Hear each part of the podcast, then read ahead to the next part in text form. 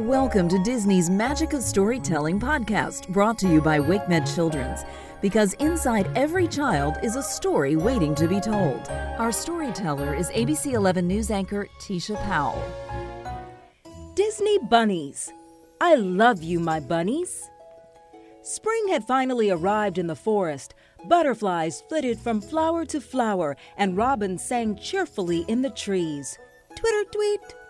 The bunny's day began just the same as always, with a soft, cozy nuzzle, a filling of bunny tummies, and a big, strong hug.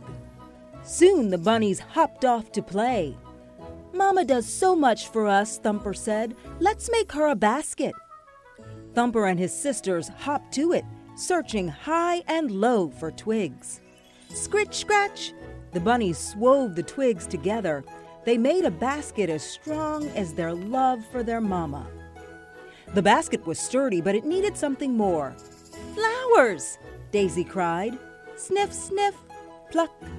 The bunnies picked buttercups and daisies and lilies. Little Tessie even found some pink clover. They filled the basket with all the sweet smelling flowers and made it beautiful for their mama. The basket was lovely, but it needed something more. Trixie hopped off. Soon she returned with a plump blackberry.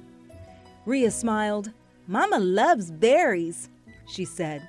So the bunnies picked berries that were juicy and ripe and perfect for bunny tummies. They filled the basket with sweetness for their mama. At last, they were done. The bunnies took their strong, beautiful, sweet basket home to their mama. And their mama gave them something strong, beautiful, and sweet right back. A big hug. The bunnies snuggled in close. We love you, Mama, they said.